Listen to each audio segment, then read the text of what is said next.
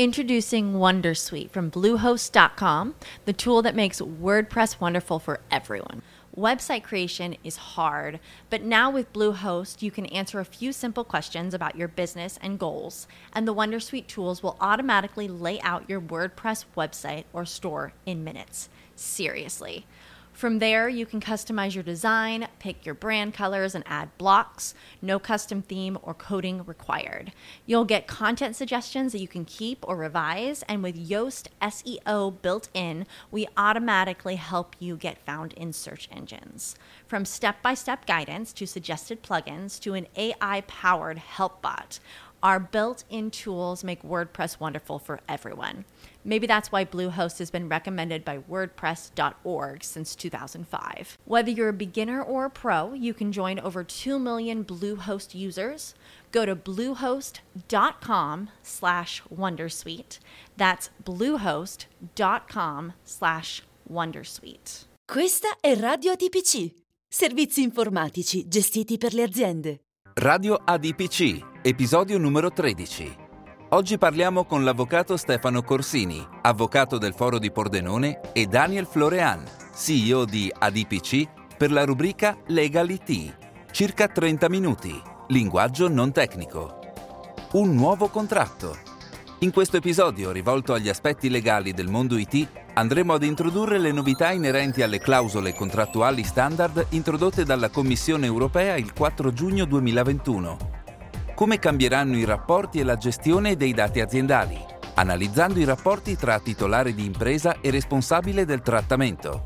Sempre con la modifica apposta dalla Commissione europea, si parlerà anche della nuova regolamentazione per il trasferimento dei dati extra UE, che dovrebbe diventare il nuovo punto di riferimento dopo la caduta del Privacy Shield. E chi sono gli attori della privacy, ovvero tutti i soggetti autorizzati al trattamento dei dati? Ed infine, un accordo di riservatezza sui dati è sempre una pratica consigliata? Scopri con noi tutte le risposte in questa puntata. Tutti i dettagli su www.adpc.tech con la H finale slash podcast. Buon ascolto! Ciao a tutti e ben ritrovati. Come sempre io sono Daniel Florian e quest'oggi, anche per uh, questo mese, è tornato a trovarmi Stefano Corsini. Ciao Stefano. Buongiorno Daniel, buongiorno a tutti. Stefano, andiamo subito al sodo perché l'argomento è molto interessante e probabilmente lungo, speriamo che il tempo ci basti. Quindi parto subito chiedendoti che cosa è successo il 4 giugno in Commissione europea.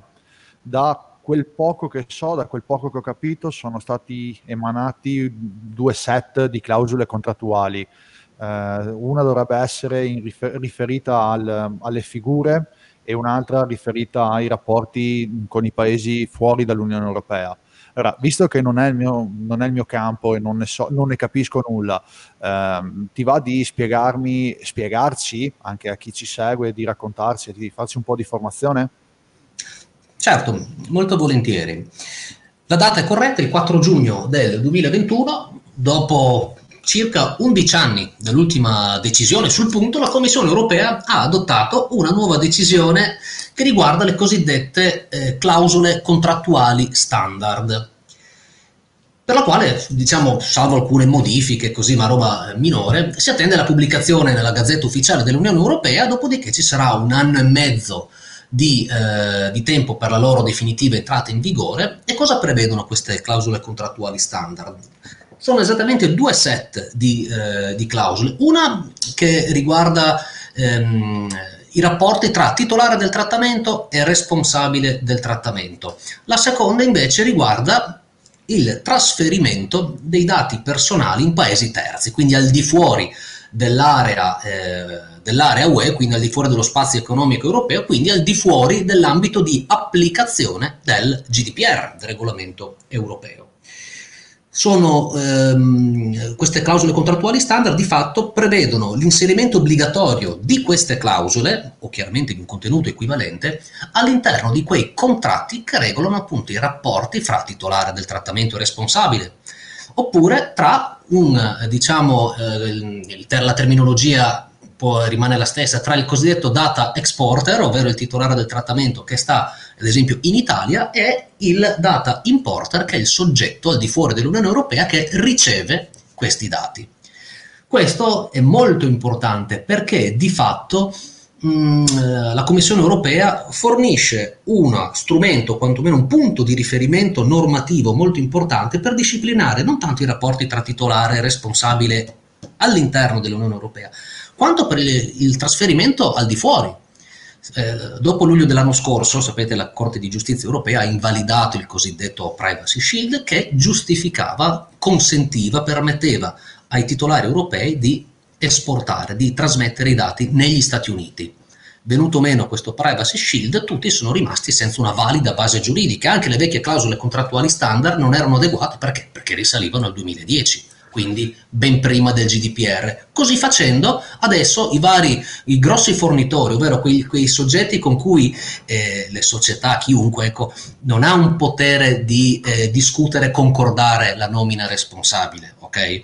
Quindi mi riferisco al classico Google, Amazon Web Service, eh, Microsoft, ma tutti quei soggetti che offrono servizi su scala mondiale, inclusi gli utenti europei.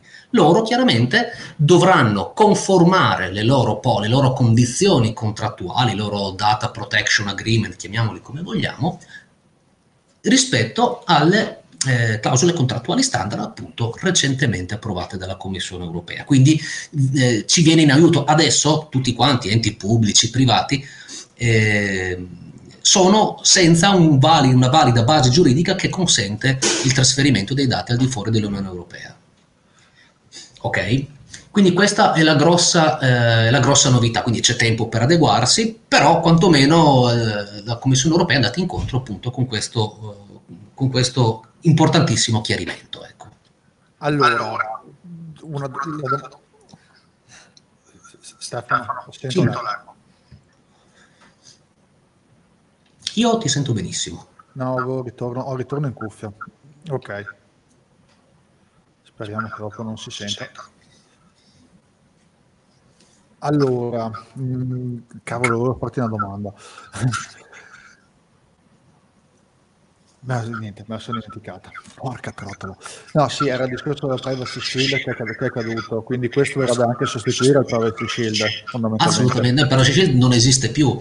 La, la, sentenza della Corte di Giustizia europea diceva sì, sono valide, possono essere considerate valide le clausole contrattuali standard, però con alcuni accorgimenti, accorgimenti che ad un primo chiarimento del uh, Comitato europeo per la protezione dei dati apparivano manifestamente spropositate per un qualsiasi mortale ecco. Questa, invece, queste clausole contrattuali standard sono più aderenti, diciamo, alla, alla realtà dei fatti, alla normale eh, attività lavorativa, ecco. Ad esempio, il primo set, quello che riguarda le clausole da inserire nei contratti dove un titolare nomina un responsabile e il responsabile accetta, ecco, prevedono chiaramente delle, eh, delle condizioni inderogabili quindi controlli sull'operato, valutazione delle capacità organizzative del responsabile. Addirittura è previsto che il titolare si riservi quantomeno il diritto di poter effettuare degli audit di controllo sul responsabile. Mi rincuora il fatto che io questa facoltà già la prevedo negli atti che, nelle nomine dei responsabili che redigo normalmente per i miei clienti e, e, quindi per me non è una novità, però diciamo che può andare ad impattare sulle, sulla capacità organizzativa di qualche società. Ecco. Quindi, definito un po' il, diciamo, questa, questa novità da un punto di vista normativo, io direi di fare un po' una, un cappello eh, generale su quella che è la figura dei vari eh, la figura del titolare, chi è il responsabile, insomma andrei a definire per maggior chiarezza chi sono i cosiddetti attori della privacy, chi sono i soggetti che vengono coinvolti con varie diverse eh, responsabilità e diritti nell'attività di trattamento dei dati. Normalmente un'azienda svolge un'attività ordinaria d'impresa, se c'è un datore di lavoro e dei dipendenti, ad esempio nell'ufficio personale, nell'ufficio amministrazione, commerciale, eccetera, qui abbiamo necessariamente un titolare del trattamento, che in questo caso è l'azienda, una persona giuridica, okay, in persona dell'amministratore delegato, del legale rappresentante pro tempore, chiunque esso sia, e necessariamente abbiamo degli incaricati del trattamento. Perché dico necessari? Perché la legge dice che un titolare del trattamento, quindi persona fisica, giuridica, ente, pubblica amministrazione, ovvero colui che decide eh, le finalità, gli strumenti le, e la sicurezza che deve essere accordata ai dati, deve anche far sì che le persone che sotto la sua direzione e autorità operano su, sui documenti che contengono dati, deve fornire loro delle adeguate istruzioni per garantire un corretto trattamento, un'adeguata custodia.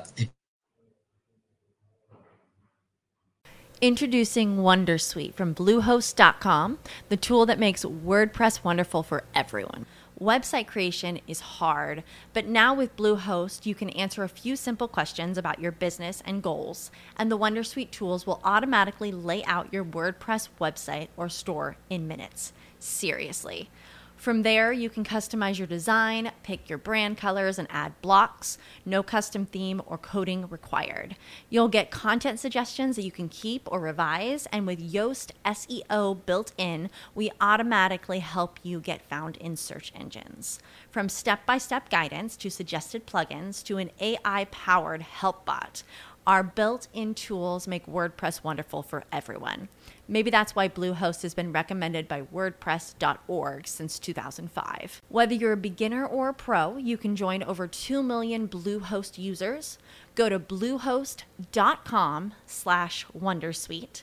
That's bluehost.com slash wondersuite. Hello, it is Ryan, and we could all use an extra bright spot in our day, couldn't we? Just to make up for things like sitting in traffic, doing the dishes, counting your steps, you know, all the mundane stuff. That is why I'm such a big fan of Chumba Casino. Chumba Casino has all your favorite social casino style games that you can play for free anytime, anywhere with daily bonuses. That should brighten your day a little. Actually, a lot. So sign up now at chumbacasino.com. That's chumbacasino.com. No purchase necessary. VGW Group. Void were prohibited by law. See terms and conditions. 18 plus. Una volta si chiamava incaricato del trattamento e adesso il GDPR chiama soggetti autorizzati, di fatto non deve accettare, ok? Non deve accettare ma deve semplicemente prendere atto delle istruzioni che il titolare gli ha fornito. Gli ha fornito perché la legge gli impone di farlo. Chi non è autorizzato tecnicamente non può trattare i dati, ok? E la, la durata di questo incarico, di questa autorizzazione al trattamento dura fin tanto che dura il rapporto di dipendenza o di collaborazione. Andrà aggiornata se magari cambiano le mansioni, uno mi passa dall'ufficio personale all'ufficio commerciale, chiaramente devo adeguargli, devo adeguare ad esempio il suo, il suo profilo di autorizzazione da un punto di vista informatico, ecco. però fondamentalmente se uno fa le stesse cose per vent'anni, la nomina, l'autorizzazione al trattamento può anche durare eh, non sarà così perché vengono fuori tante norme di aggiornamento, ma lo diamo per, per buono. Bene. Poi ci sono dei soggetti che eh, possono eventualmente trattare dati per conto del titolare e mi riferisco alla figura proprio del responsabile del trattamento.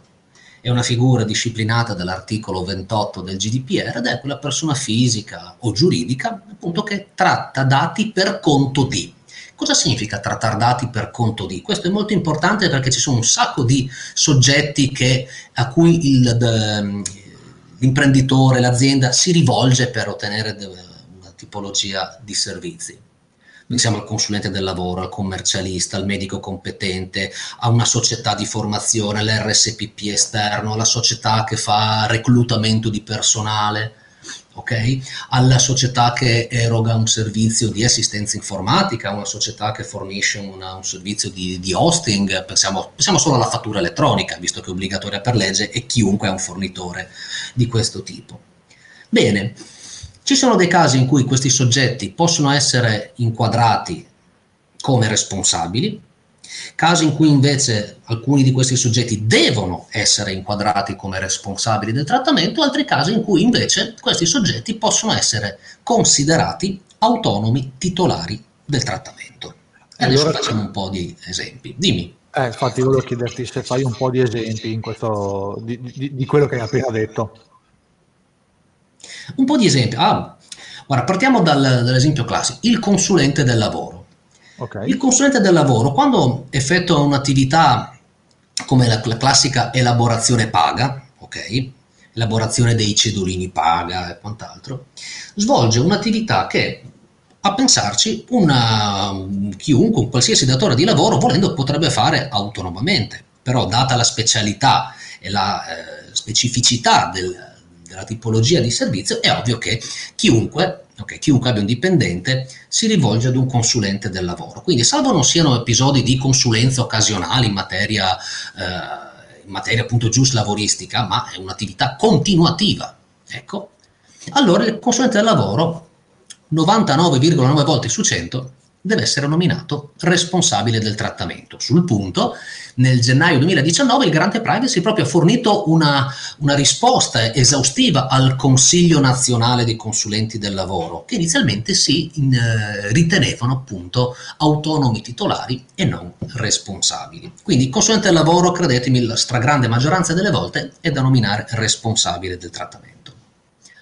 Il commercialista anche qui il commercialista è un soggetto a cui io talvolta mi rivolgo eh, per, perché è l'unico, diciamo, ad esempio, pensiamo agli, agli professionisti intermediari abilitati a consultare determinate banche dati ministeriali, no? gli intermediari Entratel. Eh, chiaramente solo determinati soggetti in possesso di determinati requisiti lo possono fare, quindi in questi casi sono costretto a rivolgermi al commercialista quindi non è un'attività che decido di esternalizzare perché non mi va di farla.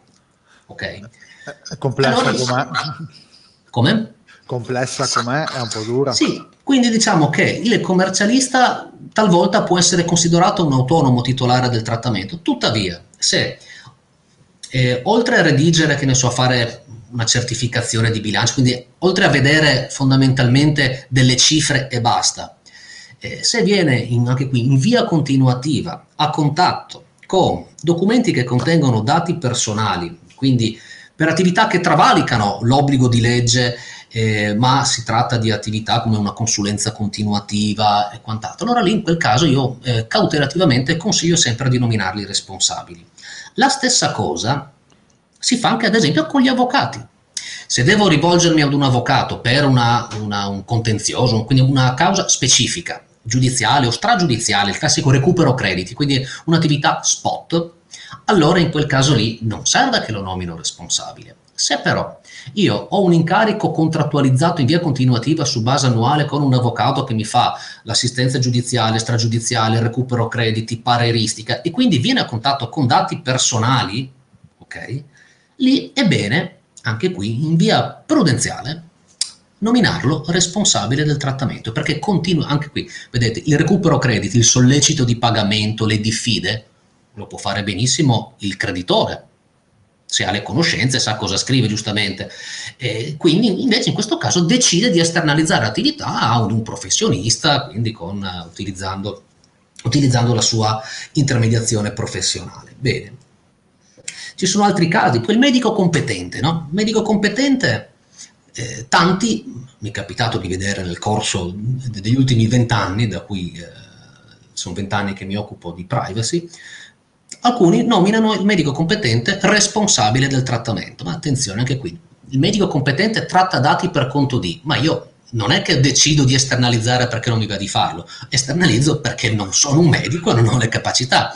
Ok? Poi il medico competente eh, svolge, effettua la sorveglianza sanitaria, da, chiaramente partecipa alla valutazione del rischio e quant'altro, ma soprattutto è lui che eh, forma, conserva e consegna alla fine ai lavoratori la cartella sanitaria di rischio, tant'è che molti datori di lavoro si trovano spesso con un armadio chiuso a chiave con dentro le cartelle sanitarie di rischio e non hanno nemmeno le chiavi. Perché? Perché giustamente la legge dice che il datore di lavoro può conoscere solo il giudizio di idoneità.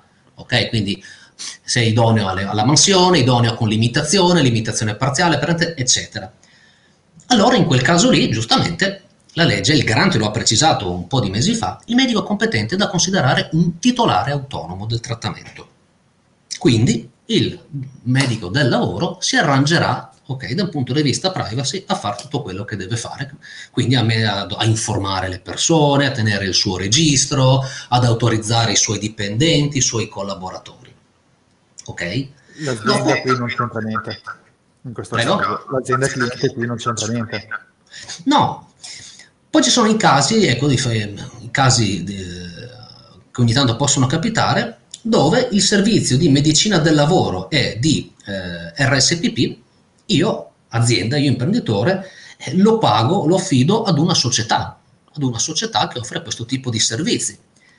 E spesso appunto la, il servizio di medicina del lavoro, diciamo, io pago la società che poi paga il medico del lavoro. Qua sono sempre degli incroci un po' particolari. In questo caso io vado via sul sicuro, nomino l'azienda che mi offre questo tipo di servizi responsabile del trattamento, quindi dandogli tutte le istruzioni, con tutte le cautele del caso, osservando e mm, eh, indicando tutte, appunto, tutti i requisiti previsti dall'articolo 28 del GDPR eventualmente dall'altra, dall'altra normativa di settore.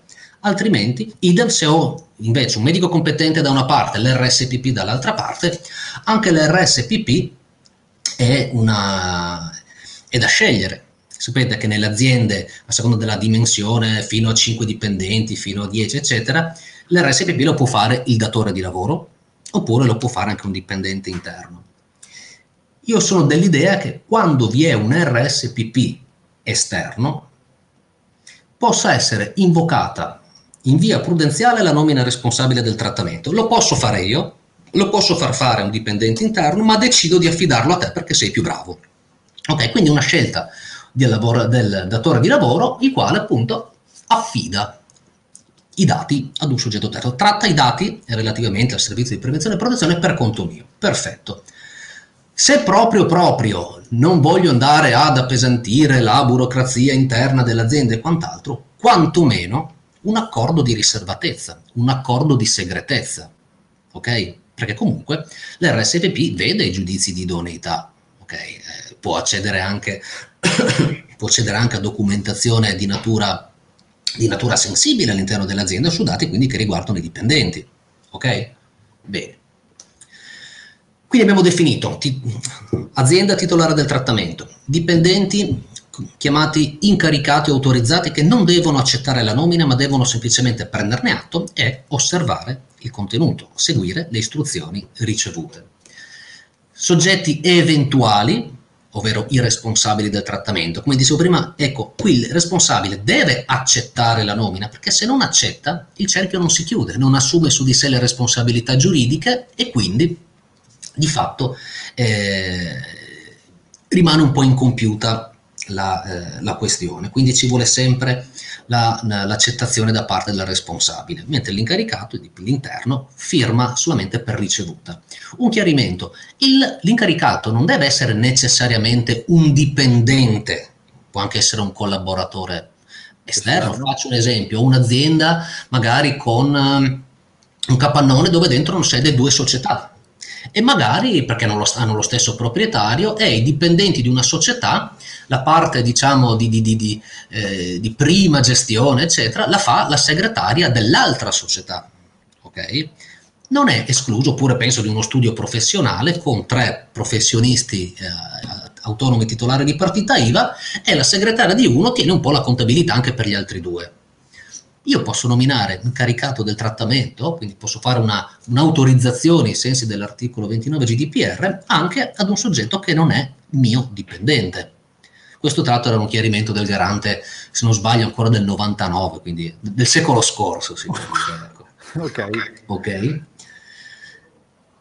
Andiamo oltre. Poi c'è un'altra, ecco, sulla nomina responsabile mi, fa, mi soffermo un po' perché ehm, è la cosa più importante sono tutto orecchie. Eh, ci credo, visto che eh, la tua attività spesso appunto è, è, rileva no? nel mm. corso dell'attività di valutazione da parte di un titolare del trattamento. Sì. Ma di buono c'è che eh, l'anno scorso le, il, il, Comitato europeo per la protezione dei dati che cosa ha fatto? Ha emanato delle linee guida sui concetti di titolare e responsabile alla luce del GDPR. E di fatto a che, conclusione sono giunte? Beh, il documento è abbastanza corposo perché sono ben 48 pagine, peraltro tutte in inglese, che devono ancora fare la versione in italiano che mi risulti, però fornisce una, eh, come dire, fornisce una serie di, eh, di, criteri per stabilire quando un soggetto deve essere nominato responsabile e quando invece eh, non può essere. Prendiamo il, il, il, tuo settore, il supporto IT, no? Che ne okay. so, facciamo una, una società eh, A eh, assume o comunque si rivolge a un fornitore di servizi IT per diciamo, fornire un supporto genera- generale sui suoi sistemi informatici e quindi ciò include una, dire, una grossa mole di dati personali. È chiaro che l'accesso ai dati personali non è lo scopo principale dell'attività di supporto okay, del fornitore IT. Assolutamente no. Però è inevitabile che il fornitore IT sistematicamente abbia accesso a dati personali quando offre il suo servizio. Beh, mi viene da pensare magari alla cancellazione accidentale di qualche dato che il cliente mi chiede di recuperarli da un backup. Ehm, ovviamente, Ma là vado a vederli, esempio banale. Certo, oppure, oppure, che ne so, devo accedere, eh, devo forzare la password dell'account email di un dipendente perché se l'è dimenticata. Ah sì, beh, all'ordine del giorno. È ovvio che eh, incidentalmente c'è un accesso ai dati, o quantomeno ne vieni, eh, ne vieni a contatto. Bene, eh, in questo caso, ok, il, il fornitore del, del servizio di supporto informatico, assistenza, ok, è da considerarsi un responsabile del trattamento e quindi bisogna eh, stipulare con eh, il fornitore IT un apposito atto di nomina responsabile del trattamento. Mentre invece, prendiamo un altro caso, una società, un'azienda si rivolge a uno specialista IT di un'altra società, quindi a uno fornitore esterno, per risolvere ad esempio un bug in un software. ok? Oppure che ne so, mi si è piantato il computer, eccetera. Allora, se il mio fornitore abituale non mi, eh, non mi risponde, ho fretta, quindi vado da un altro. Benissimo. Anche qui il consulente IT non è stato eh, consultato per trattare dati personali, ok? Però anche qui è chiaro che ci viene a contatto. Bene, in questo caso, allora, in questo caso sì, possiamo eh, diciamo, determinare che qualsiasi accesso ai dati personali da parte dello specialista IT è puramente incidentale e comunque molto limitato, diciamo, nella pratica. Okay? Quindi è occasionale, ecco, mettiamola così, è decisamente occasionale e isolato. In questo caso il eh, fornitore IT, quindi il, il consulente chiamato eh, per questo, questo, questo, bug fixing, eh, può essere considerato tranquillamente non eh, un responsabile del trattamento, ok? Ma interverrà come qualsiasi altro fornitore, ma non, se, non è neanche un, diciamo, un titolare autonomo, perché non è che è titolare autonomo e quindi deve dare l'informativa, no, è un fornitore, punto e basta. Quindi l'unico, eh, l'unico adempimento che deve porre in essere è eventualmente dare l'informativa privacy all'azienda cliente, come darebbe a qualsiasi altro cliente, e nulla più. Anche qui ciò non toglie che il, eh, l'imprenditore possa so, sentirsi maggiormente tutelato facendo firmare un apposito NDA a questa persona che interviene per questioni di segretezza, sapete, sai, magari devo, cons- devo consentire l'accesso non tanto a dati eh, sensibili, ma informazioni che per me imprenditore sono importanti. Non è detto che eh, i dati sensibili siano eh, il tesoro prediletto, spesso, eh, anzi giustamente anche uno ritiene più alle informazioni brevettuali, preventivi, elenchi clienti che ai dati sanitari dei propri dipendenti. Ciò non toglie che però la legge dice i dati personali e soprattutto quelli sensibili giudiziari devono essere adeguatamente protetti. Quindi un bel accordo di segretezza, quantomeno il, l'imprenditore dimostra che ha prestato la dovuta attenzione al problema. Ok? Chiaro, anche questo. L'acronimo NDA sta per, giusto per curiosità, non, disclosure, so, ma... non disclosure agreement, accordi di non divulgazione, ok? Patti di segretezza, chiamiamoli come vogliamo. Ecco, okay. Praticamente sono NDA, ecco. Ehm, una cosa molto importante, e lo dico sia a, per diciamo, quei soggetti giuridici che si trovano a beneficiare di un servizio o a fornirlo, le nomine responsabili vanno sempre concordate. Io sono di questo parere da sempre. E, ehm, siccome il GDPR parla di contratto o altro atto giuridico, ecco, il contratto fino a prova contraria si fa in due. Okay? Io non ho mai sopportato e ho sempre respinto al mittente quegli atti calati dall'alto. Firma questa nomina. Quindi a meno che non fosse perfettamente aderente al servizio, quindi a meno che non fosse fatta bene, o quantomeno a mio parere bene, quindi accettabile, io non ho mai firmato così di default. Quindi le nomine responsabili vanno concordate. Perché spesso se vai a vedere, mi metto nel pan, nei panni tuoi Daniel, capita che ti mandano una nomina responsabile dove eh, se vai a vedere il contenuto, eh, se, sono responsabili anche di, di tutto. Anche sì, sei tenuto a fare cose per cui non sei pagato, peraltro. Okay? Esatto. Quindi è sempre molto, molto importante stabilire il perimetro entro cui il responsabile giustamente assume su di sé la responsabilità giuridica del suo operato. Questo mettere, è sempre molto... Mettere in maniera congrua i paletti.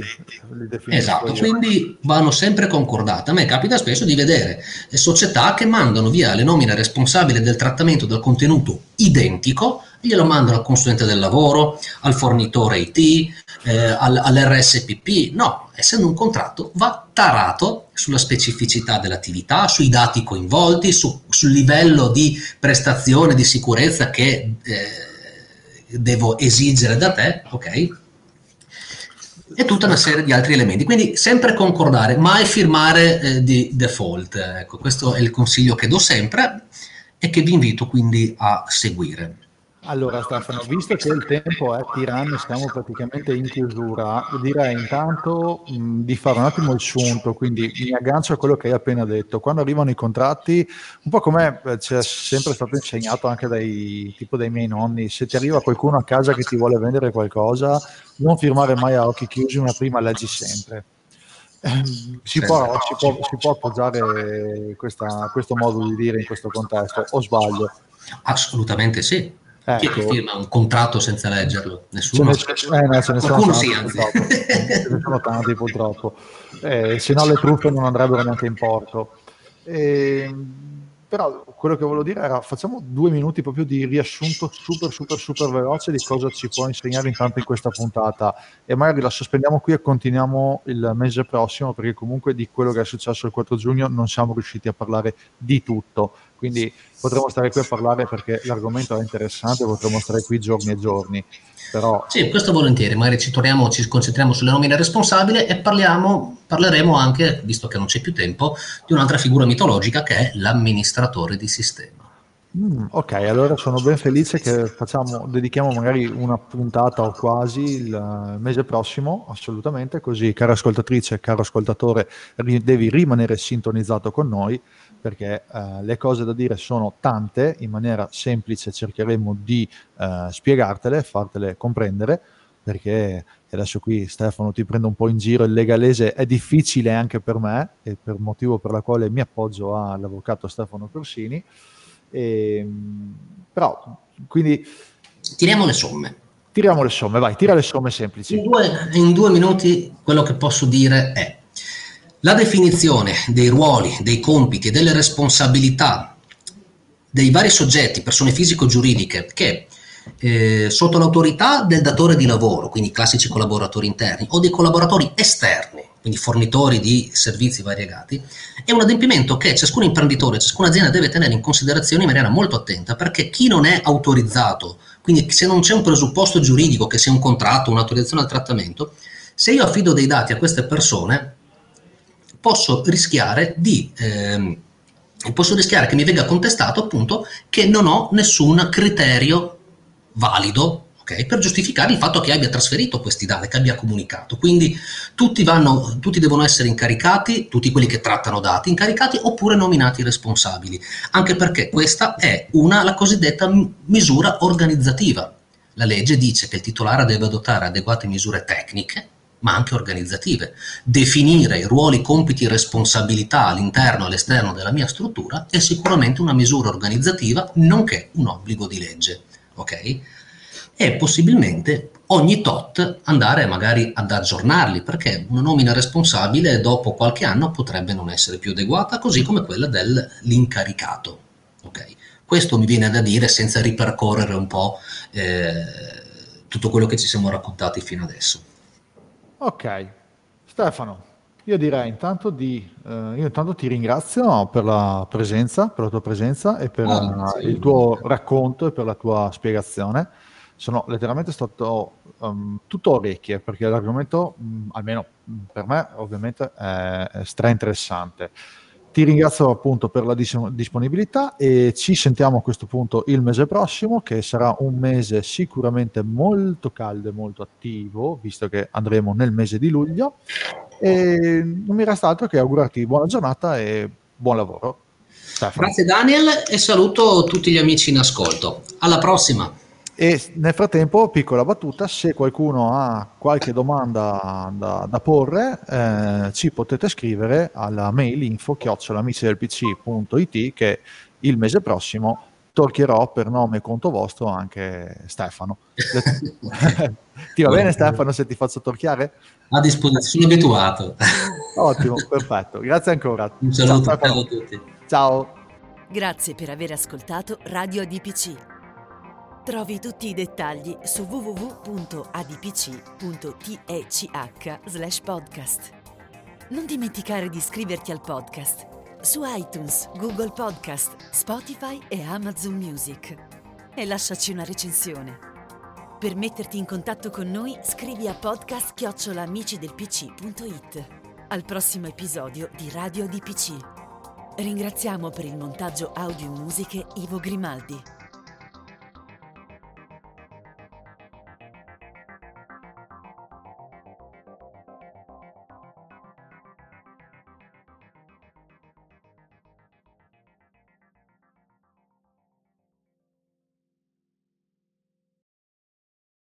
Lucky Land slots, you can get lucky just about anywhere. Dearly beloved, we are gathered here today to. Has anyone seen the bride and groom? Sorry, sorry, we're here. We were getting lucky in the limo and we lost track of time. No, Lucky Land Casino, with cash prizes that add up quicker than a guest registry. In that case, I pronounce you lucky. Play for free at LuckyLandSlots.com. Daily bonuses are waiting. No purchase necessary. Void where prohibited by law. 18 plus. Terms and conditions apply. See website for details.